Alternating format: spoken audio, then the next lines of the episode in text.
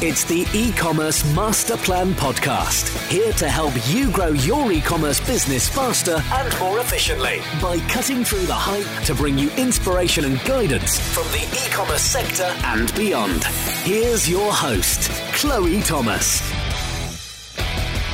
Hello, Masterplan World. Welcome to our latest podcast. It's awesome to have so many of you out there listening. Thank you. Um, I'm Chloe Thomas, creator of the e-commerce masterplan. I'm an author, speaker, and advisor, and I focus on e-commerce business strategy and marketing. Now, last time we caught up with Gwen from Naturalicious and got deep, deep, deep into the world of hair care and also balancing B2B and B2C customer needs. If you have listened to that and you want to talk about it with people, then go and do that in the Facebook group. If you haven't listened to it yet, it's a really good one, but don't listen to it now because you're listening to this one. Um, if you're not yet in the Facebook group, though, you can find that via ecommercemasterplan.com forward slash Facebook. It's totally free. It's called the e-commerce masterplan world Facebook group, and um, I'd love to chat with you in there. Now, let me introduce you to today's special guest.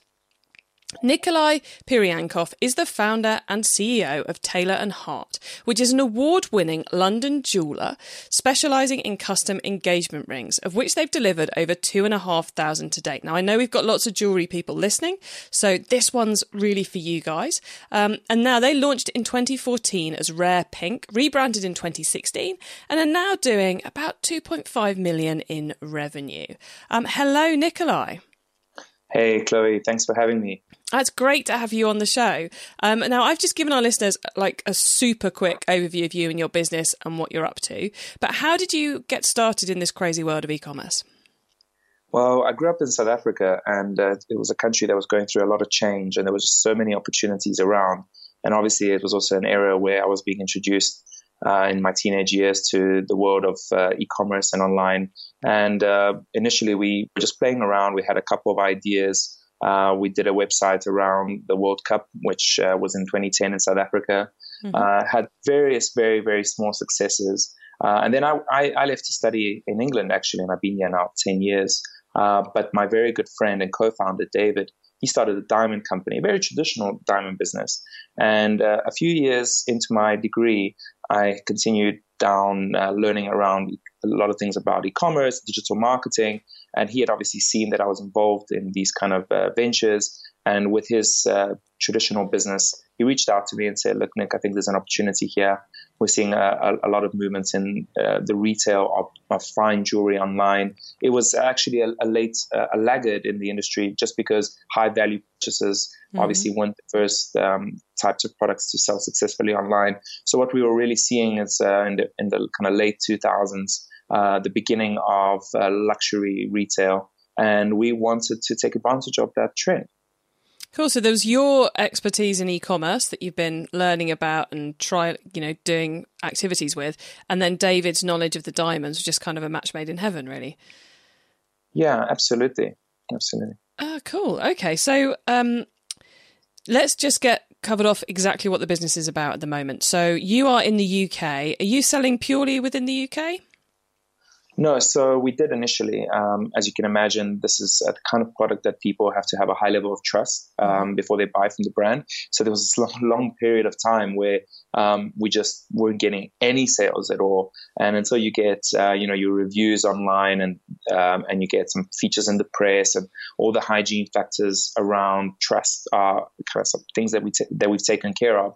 Um, initially, we were we were really just attracting some business in the UK, and as you can imagine, a lot of that was through word of mouth and friends, that first like inner circle that buys from you. Yeah. Um, but now, a few years into the business, I think we've got a really good product market fit. We understand the customer's journey and the customer needs quite well. And we're doing about 35% of our sales in the US without having a, um, a physical office there. Wow. I'm sure a lot of people can relate to that. I mean, the, the US market for e commerce is always uh, the biggest for most things. Uh, and then we also we've, we've shipped to another 20 or so other countries in Europe, in Africa, in uh, Australia, New Zealand, um, Hong Kong, Asia. Uh, so uh, we, we have the, the, the benefit that our product is small and light, so shipping isn't expensive, and yet we have very high average order value. So delivering internationally isn't really a, a, a big challenge for us. I suppose, like um, a lot of I hear here at a lot of conferences people talking about shipping overseas and the security aspects of it into certain countries and all the rest of it. But I suppose you're sending via the most secure method anyway, due to the the price and the intrinsic value of what you're sending. Yeah, absolutely. So everything has to be fully insured, as you can imagine, and that insurance does add a cost. Um, but uh, uh, given given the average order value, it's it's still minimal, and actually customers are prepared to pay for this. In countries, some of the countries where the, the shipping and the insurance is the highest, customers have the least amount of options available to them, so they're prepared to pay that premium just because uh, their local jewelers just aren't uh, delivering the kind of products that they're looking for.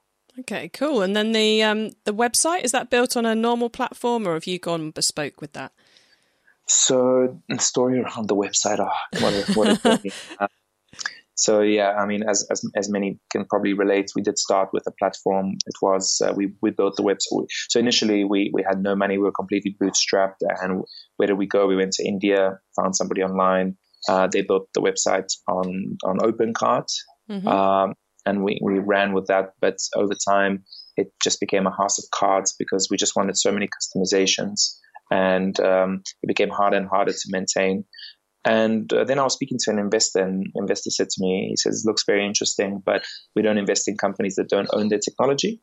Oh, and wow. that's when I really felt like there was a, that we were more than just a jeweler. We are a platform business where we connect designers, customers, uh, tens of thousands of diamonds uh, from 100 different APIs. So it's a complex project, and we decided to hire a CTO, who's like one of our core team members now, build a technology team around him.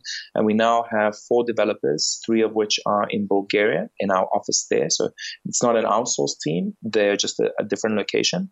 And mm-hmm. we have one front end developer in the UK, and we built it bespoke. Um, and I'm happy to you know to share the details. It's a it's a PHP system, but everything is completely um, is custom built. Wow. Well, I'm going to avoid the uh, the desire to get really techie and just say if anyone's got any questions about that, drop me a line. I'll pass it on to Nikolay, and, uh, and we'll try and help you out that way. Otherwise, I think we might we might have quite a few of the uh, the listeners dialing out at that point. Um, but okay, cool. So it, so it really is is at the centre. And we're going to talk a little bit about how the website works later, but for the moment, I just want to make sure I've got kind of key things ticked off here, which is um, obviously on a on a platform that's bespoke to you. So the whole adding widgets and plugins is obviously not quite as easy as it can be on those standard platforms. But is there anything in particular you're using of other people's tech to bolt on, like reviews, for example? Yeah, I haven't heard anything back from our team to say that uh, integrations is something that's been a challenge. So if you and and I think the reason for that is that we built our data warehouse around Salesforce actually. So customer oh, details all in Salesforce. So what that means is that most of our plugins are plugins to Salesforce, which is very they have uh-huh. tens of thousands of data points. So actually, the website just has one API with Salesforce, and then all integrations with regards to remarketing, email automation, reviews is all through Salesforce. So it's it's interesting how that kind of solved the problem for us. Um, without us actually intending for that to be the case. Salesforce was just our CRM that we had chosen to manage customer um, communications and, and keep on top of uh, their requirements. But then it ended up being like the, the, the core of our customer database. Oh, how clever. And is there any particular thing that you've integrated that you would like to rave about? Oh my god, I love Zapier. I don't know. If- oh yeah, I'm a big fan. I'm a big fan. Uh, so yes, obviously Zapier solves problems in the short term. So anything that you need, and sometimes that means I want to test something out, but I don't want to go to, to our tech team. We've got a roadmap that's you know all the way through to the end of the year, uh, and that allows me as a non-tech person to quickly test something, or our CMO to do it, and then if it works, then we'll look for a more permanent build. Um, that's one. Uh, we've had a very good experience so far with uh, HubSpot working with Salesforce. Mm-hmm. It gives us, uh, I, am sure, like most people in e-commerce, will talk about attribution a lot. So it's understanding where your customers come from. If you have a first visit purchase type of business model, let's say you're selling sunglasses, people visit, like what what what they see, buy, then attribution is easy. Google Analytics can even solve that problem. But if you think about our user base, we've got 70% of our customers starting the journey on their phone, but most finishing on a desktop and it goes over 90 days. So at making sure that we can connect the initial marketing uh, channel through to that final sale is, is super important. HubSpot's helped us in figuring that out. Nice. And um, you mentioned you've got that CTO and the tech team over in Bulgaria. What does the rest of your team look like? How many of you are there? So the Bulgarian team is uh, is actually six people. So the three developers, but we also have three marketing people there. So I'm originally from mm-hmm. Bulgaria, even though I've lived my whole life in South Africa. But that's not the reason why we went there. Uh, interestingly enough, um, Bulgarians just have fantastic developers, uh, really really good value for money as well. Uh, and then one of our board advisors helped us to build a marketing team mainly focused around performance aspects. So, like your Google AdWords, affiliates, uh, outreaching for link building. Uh, so, I got three. Co- we got three colleagues uh, in Bulgaria, and then we've got 13 people in London. So we're actually almost 20 people as a whole. It's quite a big team, uh, just because we also manufacture. So we have mm. um, three people on the production side. They take care of uh, customer orders um, being sent through to the various different manufacturing partners that we work with, and obviously shipping and shipment and fulfillment. We have four people on the sales team, uh, another two people in the content, and our creative director are in, in London, and uh, and then it's just uh, a few more people in the executive team. Um, myself, my CFO, our VP of sales. Um, yeah, so that's that's the team. Wow! So everything covered and, and pretty much everything done in house as well. Yeah, uh, you know, we've tried digital agencies, we tried SEO agencies, we tried PPC agencies. Like we are a long, long uh, lead time business mm-hmm. with a mm-hmm. complex product with a very unique journey. It's not selling something that's quite simple that people just do instinctively. Um, so we just found that no one could really get under the skin of how to connect all the different parts of our marketing uh, funnel and our sales funnel. Uh, and we just got better results working in house. I know everyone wants in house, and we, we, we have spent a lot of time working with agencies when we hadn't found the right people for the team. Mm-hmm. Uh, but but now it's almost all exclusively in house. Okay, and let's um in that case let's let's move on to talk about that website because I mentioned earlier we are going to talk about it in a bit more detail because it's one which um, some of the listeners may remember we had uh, the company A Suit That Fits on. And uh, they, of course, are all about booking consultations online. And then most of the transactional stuff seems to happen offline on the whole. Um, or via other means rather than, than simply listing the products on the website. And you've got you've got kind of a similar thing to that. Only the so initially when someone comes on, it's all about starting that consultation journey. But then it is e-commerce as they get further through the journey. So do you want to? It's kind of like a, a website almost with two heads in my mind. um, if I've got that wrong, do say. But Nicola, could you just talk us through kind of how that how that customer journey is represented on the website? Yeah, it's interesting you mentioned a suit that fits. I know David there very well, and um, yeah. obviously a, a, very interesting business model. Uh, we sometimes uh, try and do some cross promotions because their customers are our customers, our customers are their customers. Mm-hmm. Um, and uh, we've looked at their model, and it's been very interesting, and it has led to some sources of inspiration. So ha- happy to share how how our business works. So in, initially, when we started, we built an e-commerce company, and I think most of our competitors there's a there's a strong motivation to build a pure a pure touchless e-commerce because it's it scales very well, right? There's no mm-hmm. no one no, no no humans involved. Customers take care of themselves. And one of our biggest competitors in the US, Blue Nile, they scaled a business like that up to about uh, half a billion in turnover. But really, their growth really slowed down because what they required uh, and the, they required a customer to become almost a diamond expert to be able to buy from them because they would give you all these options, hundreds of thousands of diamonds, and you would have to basically go. You, the first time you look at it, you go, okay, well, right. I really want to buy online because it's much cheaper and it's convenient for me because you know I'm a busy person and and I don't want to really be going into a store and being pressurized into a sale. But I don't know what I'm doing, so I'm now going to have to read a huge amount of content to get up to speed with this. And we did the same thing, and we found that 95% of our customers refused to do the entire touchless experience. They wanted to talk at some point where they just wanted some hand holding or had a question I had some advice. And for those customers who were in London, we kept ask, getting asked, do you have a showroom or store or something we can come in and have a look at some products?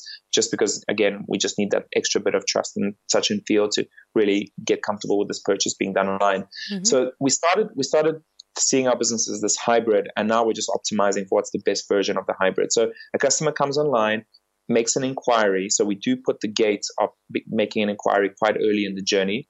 And then based on whether or not they're qualified, whether they're just like looking for some content, just browsing very early, or whether they've actually indicated that they'd like to speak to someone, we then introduce them to their consultant. Um, their consultant finds out more about their requirements. And if you are in a in, in the vicinity of visiting us in London, we do mention that we do have the, the possibility for them to come visit. And we really push that to customers who are in the area because we have a, a fantastic conversion rate for consultations. Yeah, if anyone anyone who comes in for consultation, 85% of those customers go on to buy. Um, And the reason the reason for that is not because we have this kind of killer sales process.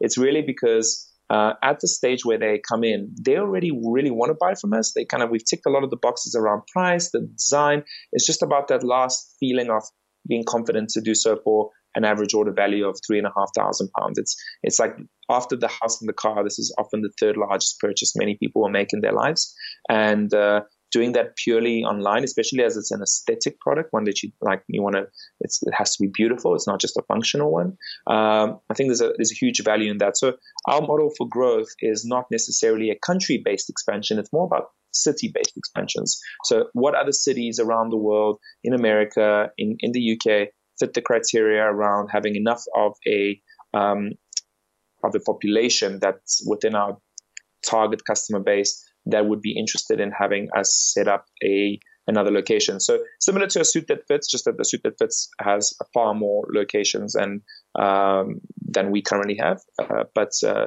again, it is it is about having a location assist conversion as opposed to being a requirement for conversion.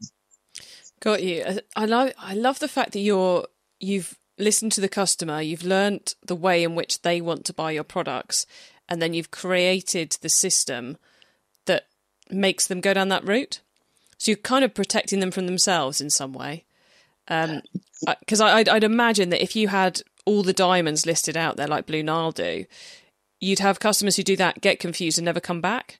Whereas by taking them through, you know, and I've, I've been through the process on the website as far as the request a consultation part, and it's really easy to follow. It's almost kind of idiot proof, but it makes you feel like you know what you're doing. Yeah, absolutely. I mean, most customers uh, have a "don't make me think" kind of philosophy to this. They want to trust us to to advise them. That's what that's the kind of experience they would have had had they gone to a jeweler. Um, but now they can do it from the comfort of their home or, or office, um, and and obviously there's a there's far more options. And because we don't hold stock and we don't have the expensive overheads of a traditional jeweler, they they're getting better value to the the range of thirty to forty percent better price uh, compared to a traditional jeweler.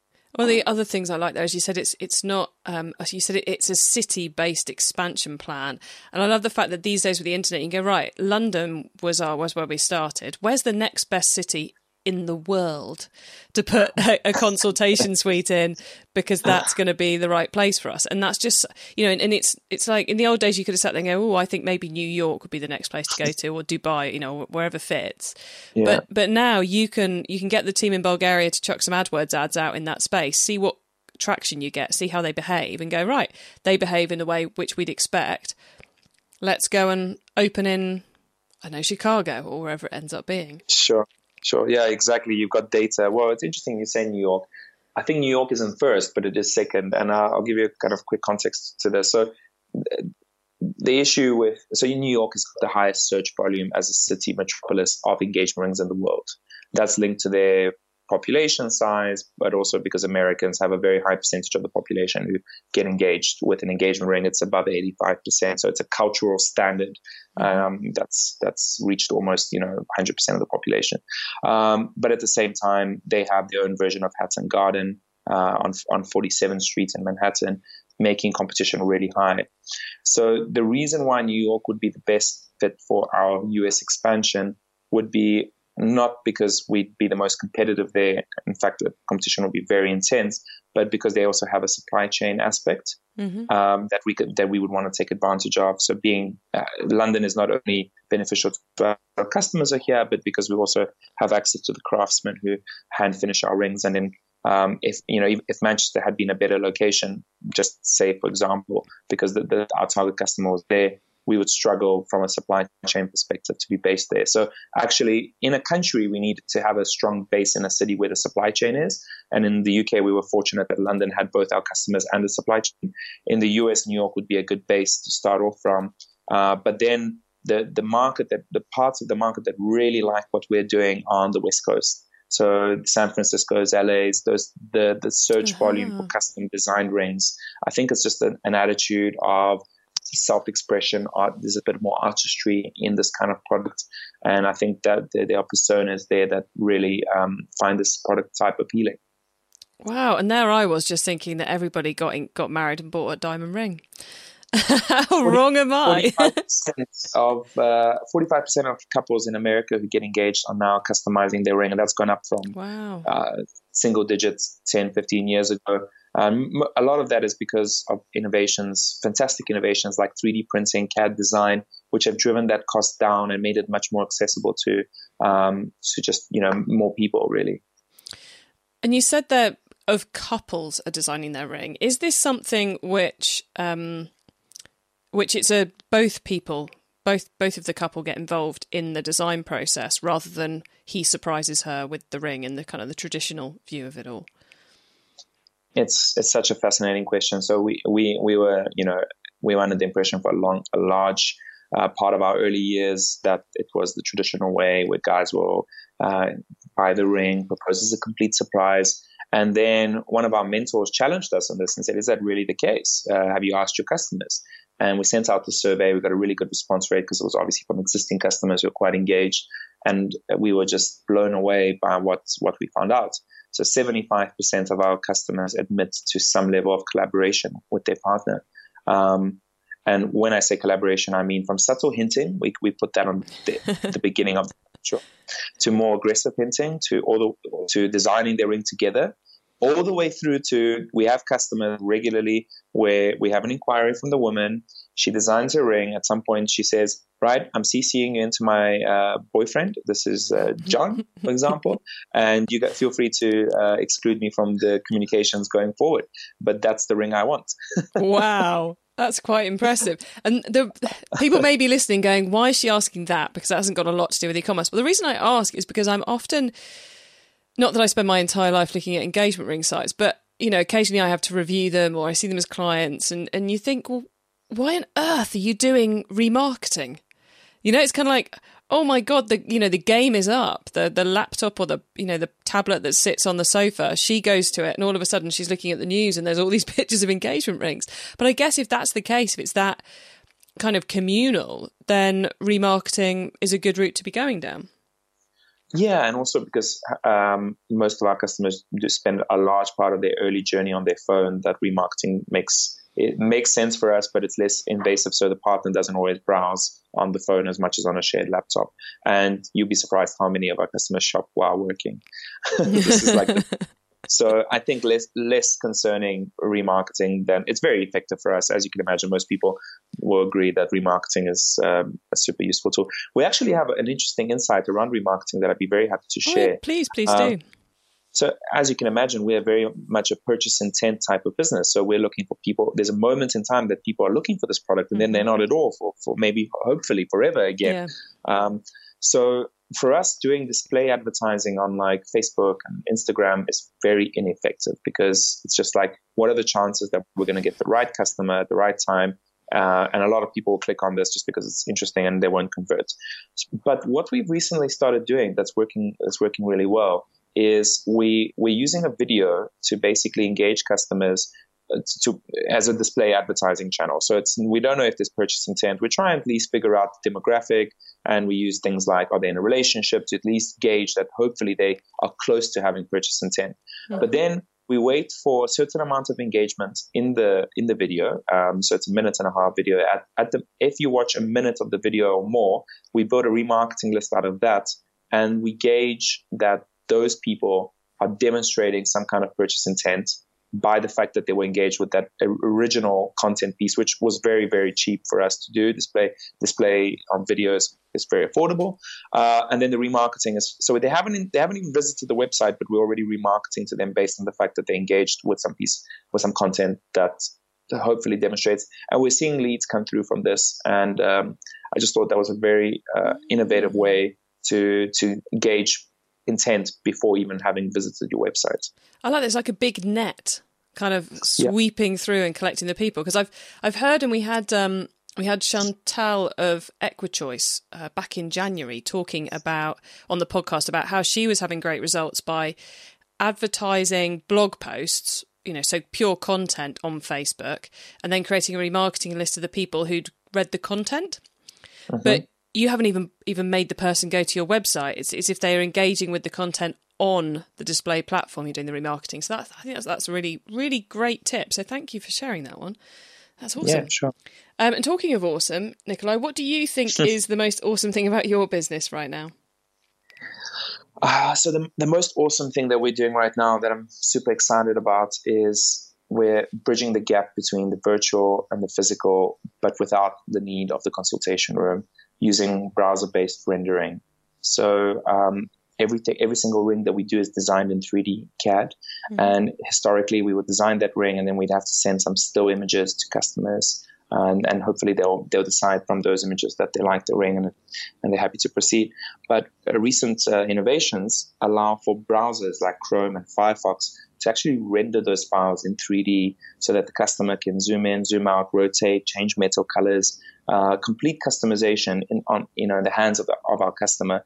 And we've been uh, in beta on this for for some time now, and uh, some customers have had the experience. Uh, many have had their phones crash due to the, oh, no. the amount of RAM that this is using. But it is the future of anything like furniture design, um, property design, uh, jewelry design, any anywhere where uh, an architect, a designer, uh, you know, an internal, uh, any anywhere where there's a, this aesthetics involved.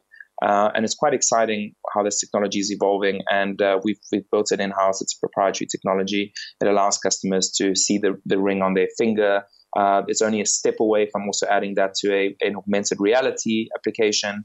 Um, some of the augmented reality apps for rings already exist, but they are with a still with a still image that's just put on your finger. So it just kind of gives you an idea. This is about being able to like bring it closer to your face, move it away, turn it left, turn it right, and the 3D file rotates uh, around. Wow. And then you can say, well, what if, what if I just change the metal color? Um, so it's just basically saying, well, we are going to be in several locations and those customers are going to have a fantastic experience. But what about those customers who can't get access to those locations or don't want to because they're really just comfortable with the, the, the value that the technology is uh, providing them in terms of helping them to make a great decision. So I, I think that the omni-channel e-commerce is going to only grow, but I think that also some innovations in technology are going to help people to be more and more comfortable making these kind of high value purchases without um, without the need for visiting a store. Oh, what an awesome piece of tech! So it, presumably that the beta test going quite well, and at some point in the future we'll see that live on the website. Uh, existing customers, so customers who go on to get a design already get it. Mm-hmm. So it's it's in beta in the sense that we haven't put it on to the front front end of the website before you become an inquiry. Um, so the, the, the issues there is loading speed and how that affects SEO. Yeah. But every single every single person who makes an inquiry who gets to the point where they they get a design already is getting um, the 3D render. Wow. So the, the next step is using that to also generate more inquiries because customers are just excited by it before they even make the inquiry because they've seen it um, on on a browse page where our products are listed instead of just having uh, photos and, and still images and we will be able to let customers to start playing Awesome. Well, look, Nikolay, I could carry on talking to you about all that for a very long time, but it's time we moved on to the top tips round. Cool. Now, I love this section because it gives me and our listeners some really quick ideas for taking our businesses to the next level. So, first up, Nikolay, is the book top tip. If everyone listening to this podcast agreed to take Friday off and read a book to make their business better, which book would you recommend? I really like uh, Nudge. Um, I think it's a super interesting book and very topical for our time. Um, it's a book around how it's it's everybody's talking about conversion rates optimization, but what we see from the perspective of Nudge is how it's a behavioral economics book. So it gets into the thinking of customers, and as you can imagine, in our space, it's such an emotional product mm-hmm. and such an emotional time for the customer's life that um, I think it's really important to understand the driving factors, the kind of biological even driving factors behind people people's decisions, and how sometimes those are completely uh, not what you had thought they were in the first place. And I think it's important to remember that that at the end of the day, users are people, and optimizing uh, should come from an understanding of, of of you know customers and what they think and, and feel before um, anything else.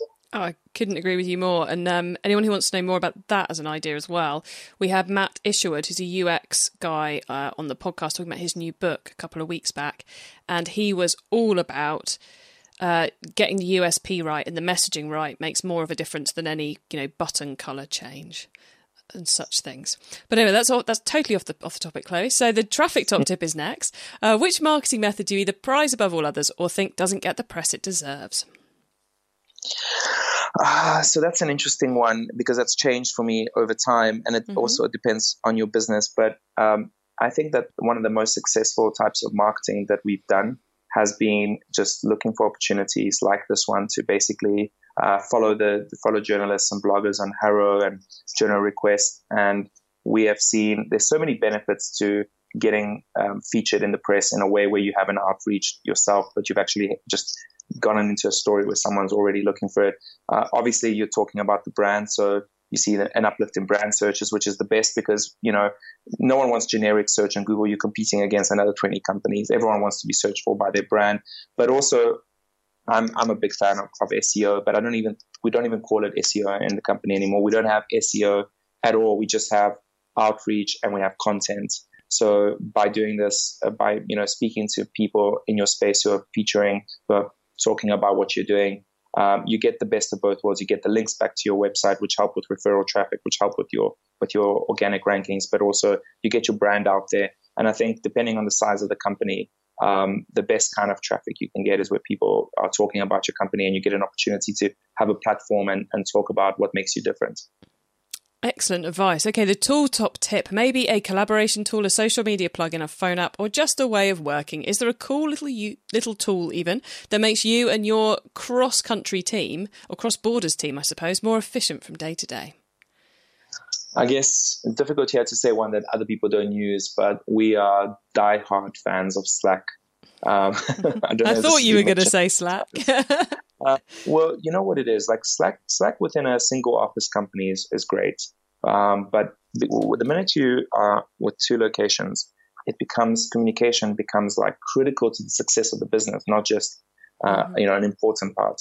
And given the fact that our technology and a huge part of our marketing is based out of uh, another country, um, we've made Slack our home. People are doing uh, Giphies, emo- you know, animated emojis, like that. That element of play, uh, yeah. basically, I think really help people to abandon email. And I don't remember the last time I sent an email to a, to a team member.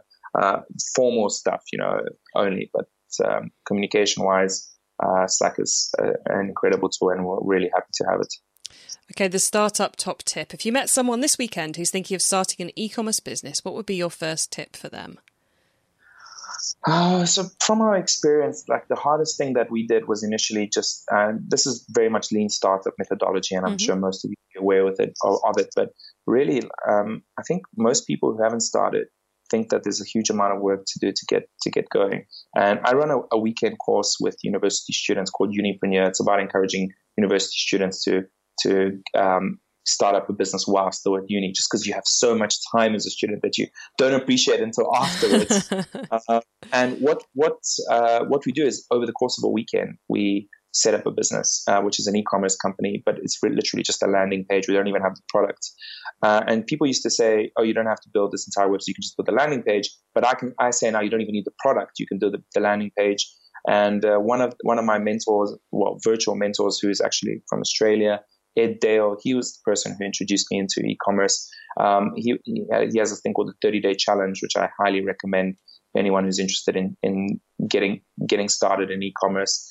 Um, so it was all about just taking the first steps through, through a landing page. So don't undervalue the importance of a single page, uh, long format content that talks about the value proposition and then test endlessly and see what people want. So um, yeah, just get started through through a basic landing page approach and, and iterate from there as opposed to thinking that you need to build out a complex e-commerce platform on day one.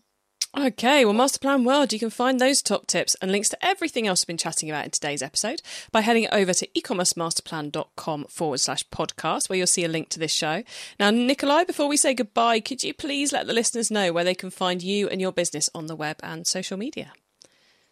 Sure. So uh, we're on all the social media channels. Uh, I guess our favorites, Instagram. We have visual products. So if you want to have see some of these interesting custom designed rings, everything from lobsters to Star Wars rings to just wow. very beautiful and classic as well. Um, check us out on Instagram. I'm on Twitter, uh, handle uh, Nivoda, N I V O D A.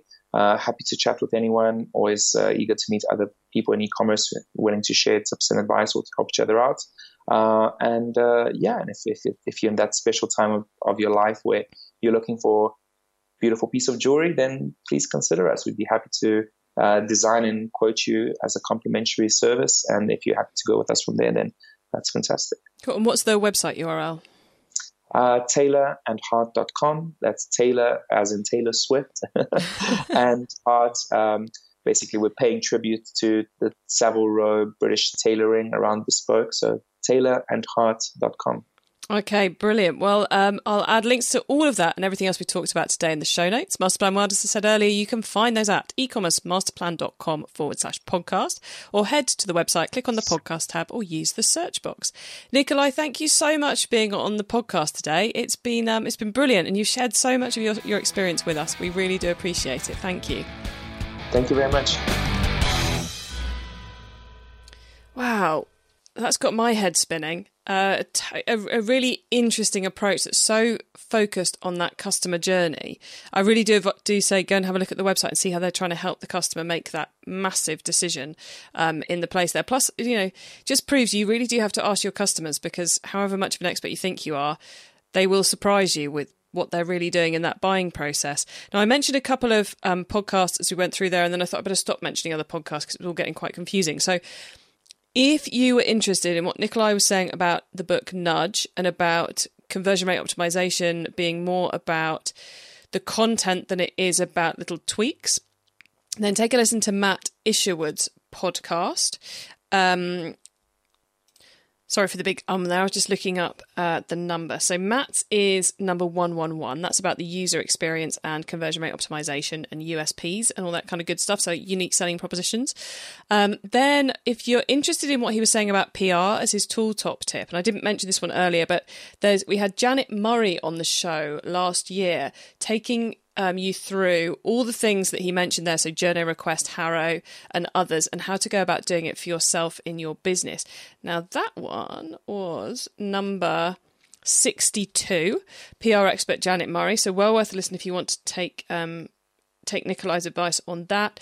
And then the third one I mentioned was our interview with a suit that fits and David from A Suit That Fits, who have a similar kind of business model to uh, Taylor and Hart, and you can find a suit that fits